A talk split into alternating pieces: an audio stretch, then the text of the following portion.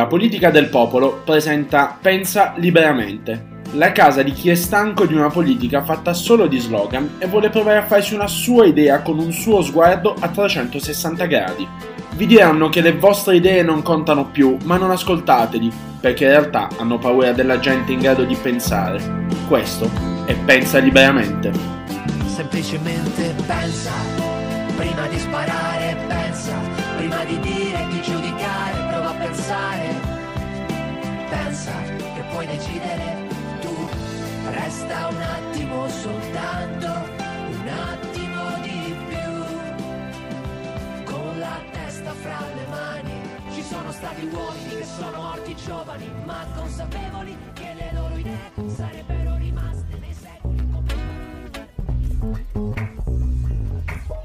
Ribenvenuti a Pensa Liberamente, siamo a un'altra puntata con un altro ospite, con noi Gabriele Parpiglia, giornalista. Buongiorno Gabriele.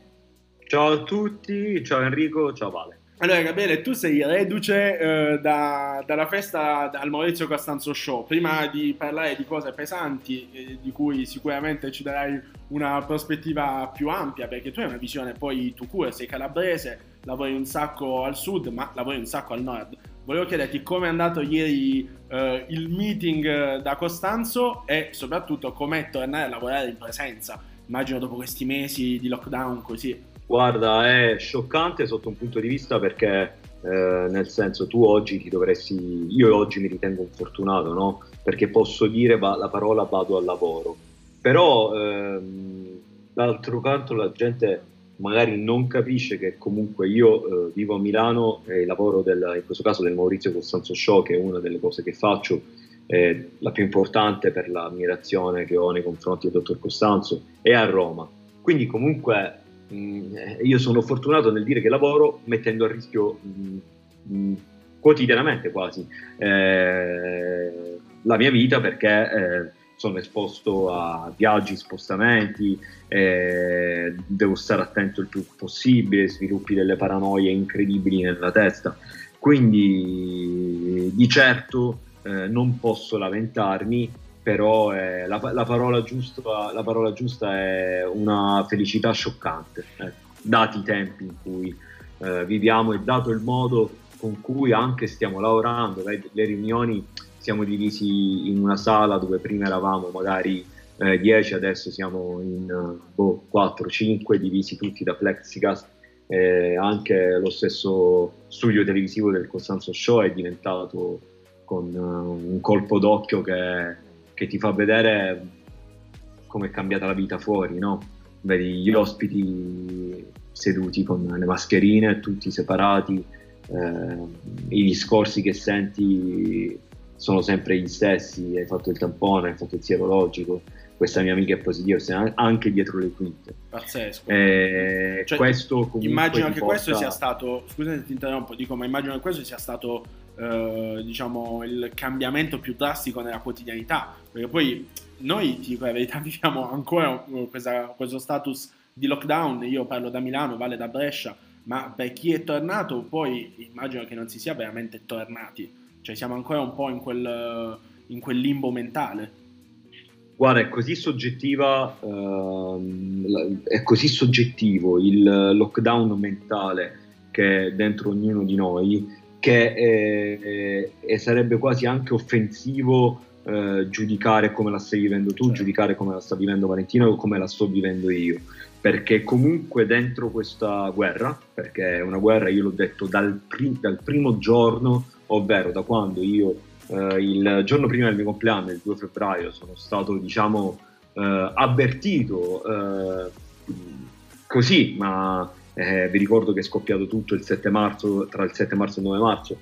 Il 2 febbraio il mio dottore mi disse Gabriele c'è il rischio di questo, questo e quest'altro, ho paura che scoppierà veramente il finimondo. Io non avevo dato peso a quello che succedeva, però da quel momento in poi la mia vita non sarà mai più la stessa come del resto neanche la vostra non, non, lo so com'è il lockdown mentale vostro, so com'è il mio però. Ecco. Sicuramente è una questione molto soggettiva e deve essere stato anche brutto comunque viaggiare da soli e ritrovarsi in una realtà paranormale, oserei quasi dire, visto che ho visto un po' le tue storie su Instagram, eri praticamente da solo su un aereo e non deve essere stato facile, immagino. Allora, guarda, io ti ripeto, sono fortunato e ringrazio Dio di poter dire che ero in viaggio per lavoro. Certo. Di certo, uh, tu dici perché posti le foto, Quella, quelle immagini.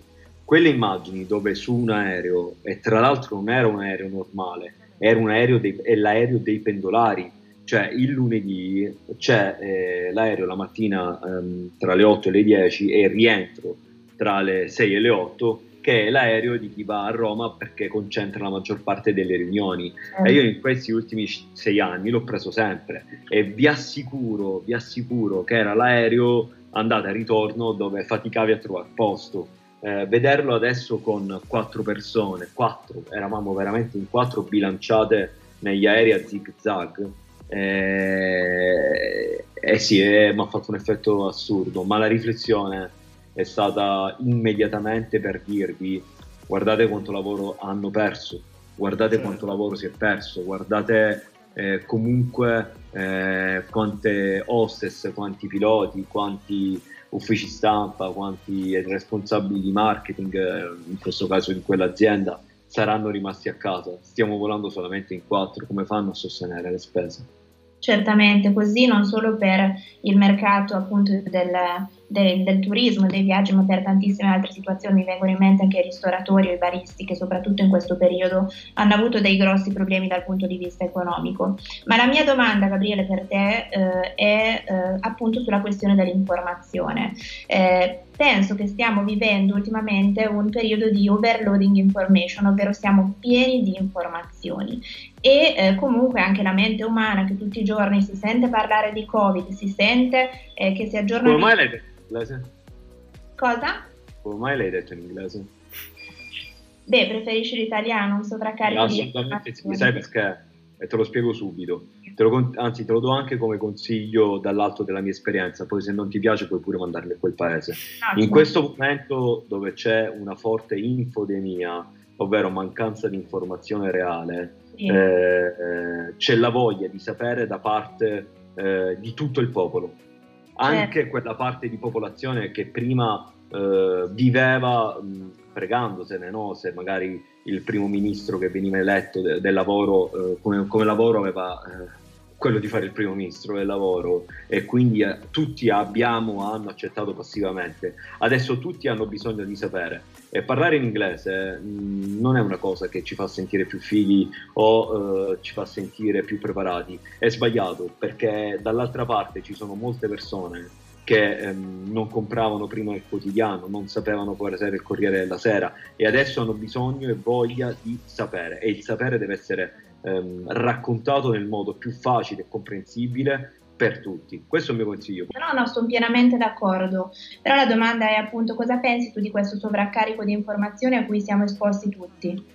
L'errore purtroppo parte dalla televisione. Se tu in televisione mandi in onda 10 eh, virologi diversi eh, che danno 10 informazioni diverse o, o sui quotidiani eh, iniziano a, a, fare interviste e nelle interviste trovi eh, delle relazioni sempre diverse, l'ultima su, sui vaccini, uno dice A, l'altro dice B, l'altro dice C, non deve parlare nessuno, deve parlare chi vive sul campo, deve parlare la primaria eh, del eh, pronto soccorso dell'ospedale Sacco di Milano, come è successo eh, pochi giorni fa sul Corriere della Sera, intervistata da Carlo Verdelli. Uh, devono mettere uno stop a, uh, ai nuovi personaggi del Grande Fratello.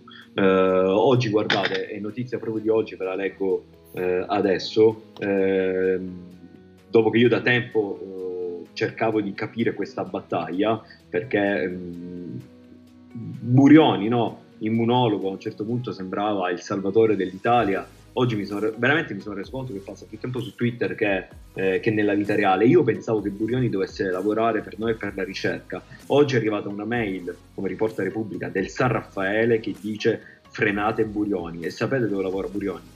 Anche al San Raffaele. Quindi non ve la posso mostrare, ce l'ho qua in mano, vabbè comunque l'ho pubblicata sui miei social. Eh, il problema è questo, l'infodemia eh, va fermata eh, le informazioni vanno date dopo che vengono verificate eh, e soprattutto va, dal mio punto di vista eh, bisogna ragionare su due binari. Il primo, far vedere la realtà. Quindi se, eh, se Milano è zona rossa e i parchi sono tutti affollati e nessuno fa controlli, eh, tu li devi far vedere per dire che cazzo state facendo. La seconda è poter è cercare di, attraverso l'informazione, attraverso i social, di fare quella sorta di eh, correlazione nel momento in cui c'è magari eh, una famiglia chiusa in casa in 40 metri quadri che ha bisogno dei tamponi e tu provi a cercare, che a me è successo in campagna a Napoli col sindaco De Magistris, eh, con due famiglie, eh, ho provato a cercare il, il, contatto e alla fine il problema è stato risolto, ma potrei raccontarvene mille di queste, di queste cose che sono eh, riuscito a fare eh, attraverso i social, sono sempre poche, perché in Italia siamo 60 milioni e in questo momento l'Italia è in ginocchio. Beh, sicuramente un bel gesto. Ieri avevi condiviso quella storia che aveva fatto un po' il giro di, di tutti i social che in questo momento vivono il, sono all'apice del rapporto dicotomico tra organo di disinformazione e vettore per le cose belle, quello del direttore del supermercato che aveva, um, non aveva denunciato quel signore che stava rubando, diciamo, anzi gli aveva pagato uh, la merce perché ovviamente aveva compreso un po' quello che è il momento storico che stiamo vivendo e su questo, diciamo, per tornare nei parchi di cui parlavi poco fa, ti chiedo, uh, i due protagonisti del momento sono ovviamente cittadini e politica, mm, per chiedere ai cittadini, cioè secondo te come, come si sta rispondendo a questa seconda ondata? Perché la prima era stata diciamo un'apoteosi di autocomplimenti, secondo me tutti legittimi, questa seconda ondata, eh, questa seconda ondata e questo secondo lockdown a semaforo, secondo me eh, diciamo, si presta un, presta un po' il fianco a commenti sulla condotta delle persone, comprensibili, non comprensibili, cioè tu come la interpreti questa, questa, questo comportamento? L'errore se è avvenuto, bisogna dire le cose come stanno, l'errore è avvenuto quest'estate, però è un errore dove non puoi dire e non puoi assolutamente adesso soprattutto concentrarti nel voler eh, prendere la pistola, caricare e sparare contro il colpevole. Perché comunque se da un lato dicevi chiudo, chiudo l'estate, dall'altro c'avevi chi ti diceva il turismo sta morendo, aiutateci, eh, fate, no, noi viviamo gli stagionali, gli stagionali sono riscoperti in una percentuale altissima in Italia, quindi in ogni caso eh, non sapevi qual era la risposta giusta D'altro canto la politica che ci doveva indicare la via giusta non ci ha detto come dovevamo fare e poi ogni situazione va eh, raccontata secondo eh, quello che è stato lo scarico di responsabilità avvenuto proprio tra governo e regioni, perché quest'estate il vero, il vero ponte caduto di comunicazione è stato quello tra governo e regioni, perché a un certo punto è stato dato il via libera a tutti. Eh, però ha, veramente oggi non ha senso parlare di quello che è stato, bisogna parlare di quello che sta succedendo e di quello che succederà. Eh, I dati dicono che io per primo che speravo non arrivasse un, una cifra di 500 morti al giorno, però eh, siamo a 500 morti al giorno. Ehm, e poi è successa una cosa stranissima rispetto al primo lockdown in questa seconda fase che non è coprifuoco perché è una parola che non ci piace, come dice Conte, ma in questa fase che si chiama zona rossa, che quando alzi il telefono e se, non so se è capitato anche a voi, e senti magari degli amici che non vedi da un po', che non senti da un po', che ti scrivono dopo tanto tempo, inizi a sentire intorno a te una stretta eh, cerchia che si stringe di persone che sono positive. E invece nella prima fase tu, io, io personalmente, ah, era l'amico dell'amico che conosceva Tizio e Caio, Invece in questa fase sono le persone direttamente sì. eh, vicine eh, a me e questo che cosa fa? Fa aumentare la paura, chiaro, no? Fa aumentare la, la, la voglia di attenersi alle regole e fa aumentare il punto interrogativo sul dubbio legato al futuro. Però Gabriele, ti, non ti nascondo che quando abbiamo costruito questa puntata ci siamo abbastanza gasati perché tu sei uno di quelli che in questo momento storico comunque ha avuto uh, il, um, il, coraggio di guardare avanti perché hai, è partita questa settimana la prima iniziativa editoriale di Caro Diario, la tua nuova casa editrice. Un pazzo. Eh? un pazzo. Un ecco, pazzo, quello ti stavo dicendo. Ti senti un Braveheart a lanciarti nell'imprenditoria privata oggi, panorama economico devastante, tutti che ti sconsigliano di esistere, tu, boom, crei una casa editrice. Come, come, ti senti, come te la vivi? E insomma, io penso che tu te la viva alla grande in questo momento. Guarda, dico la verità, eh, il progetto è nato proprio, non è nato prima del, prima del coronavirus o del covid. Eh, il progetto è nato durante il lockdown. Eh, e noi, eh, eh, siccome sono, non sono solo, sono con altri ragazzi, eh, siamo in quattro, sì avevamo messo in conto tutto, quindi avevamo messo in conto il fatto che eh, quando l'avremo lanciata ci saremmo trovati in questa situazione. Eh, il ragionamento che io ho fatto eh, è duplice. Il primo, io continuo a collaborare ehm, con Mondadori, con cui, con cui, lavoro anche per altre cose, con Kiko, in settimanale Kiko, poi facciamo Casa Chi, che è un format che va in onda sui canali web del gruppo Mondadori, continuo a, a lavorare con PM. Però ho capito una cosa, che durante lo scorso lockdown ehm, ho voluto studiare eh, che, quali erano gli elementi eh, a cui le, le persone in casa non rinunciavano. Banalmente uno dice il lievito, ma in realtà eh, dietro al lievito c'è un ragionamento molto più eh, ampio da fare. Perché la gente compra il lievito? Perché la gente ha comprato i libri di Benedetta fatto in casa e ha riscoperto la voglia di cucinare. Infatti, durante il lockdown, Benedetta fatta in casa era in classifica con tre libri nuovamente. Sì. Proprio per questo motivo, ed è un ragionamento eh, imprenditoriale quello, quello che, che, sto facendo, è reale. E soprattutto le donne, no? Le donne. Le donne hanno, sono rimaste in casa, però le donne non si, cioè, non si vogliono sentire brutte, no? Ah, lo possono fare per 3-4 giorni, poi eh, mettono mano a qualcosa anche per eh, darsi quel tocco di vivacità. E hanno imparato di nuovo a risistemarsi i capelli, rifarsi la piega. Hanno, sono diventate, Valentina penso che tu lo puoi confermare, no? Confermo, infatti. Sono diventate tutorial eh, di se stesse. Quindi io ho detto, sapete che c'è? Facciamo delle robe che servono, facciamo, iniziamo a, fare, a portarci a casa dei titoli che servono. Quindi eh, sono uscito con eh, PM, con il libro di Maurino Situra, che è Maurino di Coppola, dove ti dice un tutorial per, per compri quel libro e tu sai a casa come parti, la frangia, eh, le, le, i capelli lisci, i capelli, con però il tocco del, eh, del consiglio del parrucchiere. Sono uscito con un libro per um, Caro Diario sono uscito con un libro con eh, eh, tutti i segreti del matrimonio perfetto. Eh, autrice, Silvia, autrice, Silvia, Slitti, che è una wedding planner famosa, ha fatto il matrimonio di eh, Inzaghi, l'allenatore della Lazio, di Diego Simeone, l'allenatore eh, del, dell'Atletico Madrid, di Luca Toni. Però in realtà questo libro che cosa ti racconta?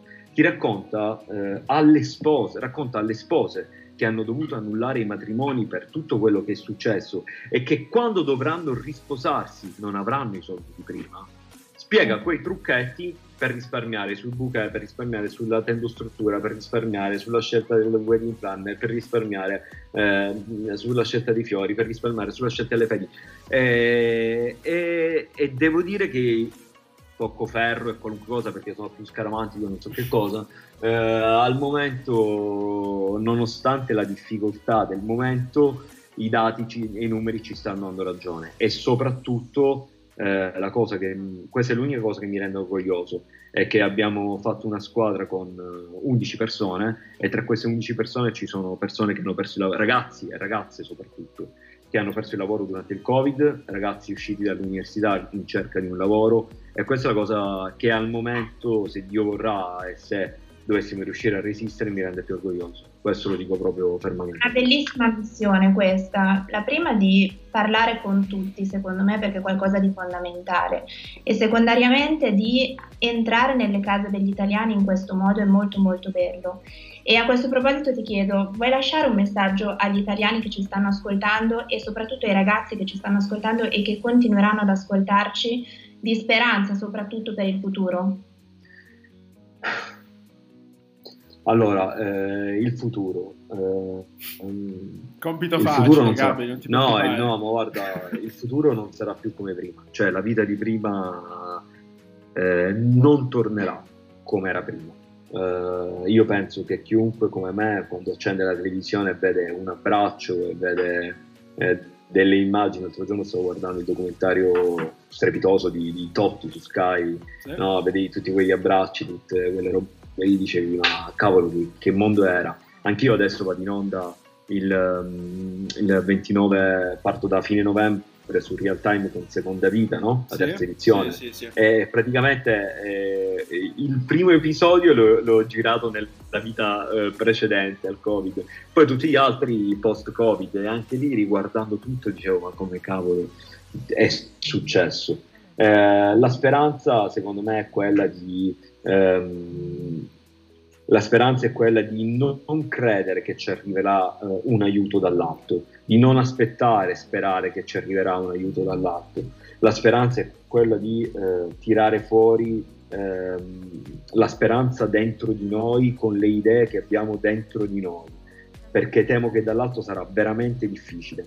Quindi ehm, è inevitabile piangere, ma dopo, dopo, le lacrime bisogna veramente tirare fuori le idee, eh, anche le più assurde, anche a costo di cambiare completamente vita, anche a costo di eh, aver perso un lavoro e iniziarne un altro. Eh, eh si deve entrare seriamente in quest'ottica qui, un'ottica che prima uno non prendeva in considerazione oggi diventa un'ottica di eh, primaria eh, importanza e informazione per il futuro stesso di ogni singola persona.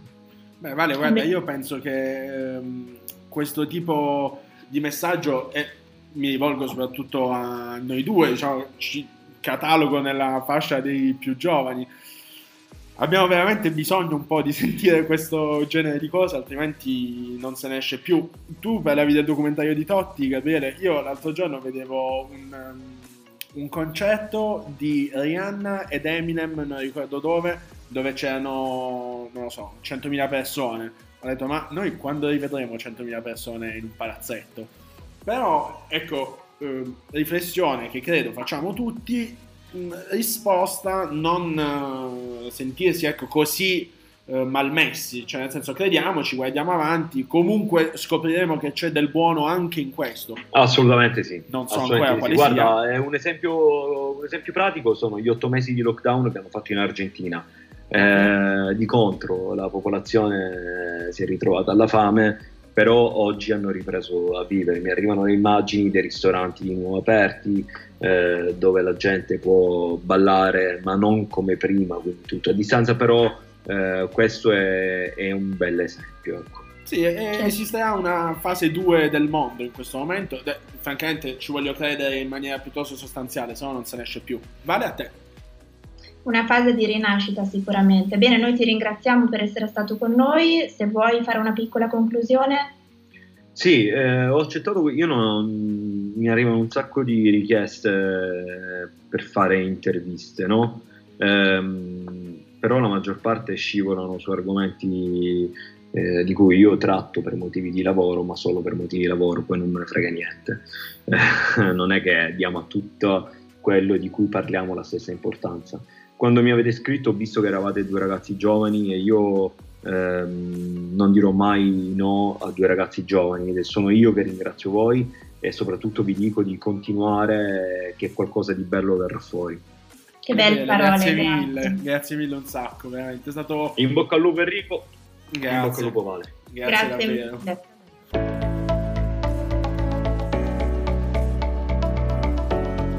E ringraziamo quindi Gabriele Paepiglia. Eh, ci ha offerto un messaggio di speranza, Vale, cioè, ci ha detto un sacco di cose belle. Lo ringraziamo anche per le belle parole che ha speso per noi. E, e nulla, è stato gentilissimo, bellissimo. Devo dire, sono molto contento di quel che ha detto. Assolutamente sì, anche perché eh, noi giovani secondo me abbiamo bisogno davvero di tanta speranza e di tanta visione per il futuro. Cosa ne pensi? Ma sì, abbiamo bisogno di visione per il futuro e guarda, io voglio che questa eh, seconda parte del nostro progetto editoriale, di questo podcast di Pensa Liberamente, sia un po' dedicata eh, in maniera in maniera solida alla speranza per il futuro. Basta piangere per il passato, veniamo da quasi un anno di lockdown, va bene così. Eh, quel, quel, che doveva succedere è successo, sta continuando a succedere. Non saremo negazionisti, non mi importa, cioè andiamo avanti e, e crediamoci, crediamoci seriamente. Assolutamente Enrico, e davvero penso che questo podcast sia stata una delle novità più belle di questo 2020 per la mia vita. Ah, speriamo lo sia stato anche per la vita dei nostri ascoltatori. Questo è quanto, io Vale ti ringrazio come sempre. Grazie a te. Eh, l'appuntamento è forse a domenica prossima, ora vediamo, vi faremo sapere dai nostri, dai nostri social, e, insomma nulla. Ringrazio tutti quelli che ci hanno ascoltato, tra sette giorni in compagnia di Pensa Liberamente ci sarà, non ve lo diciamo, lo scoprirete in settimana. Un bacio a tutti! Ciao ragazzi!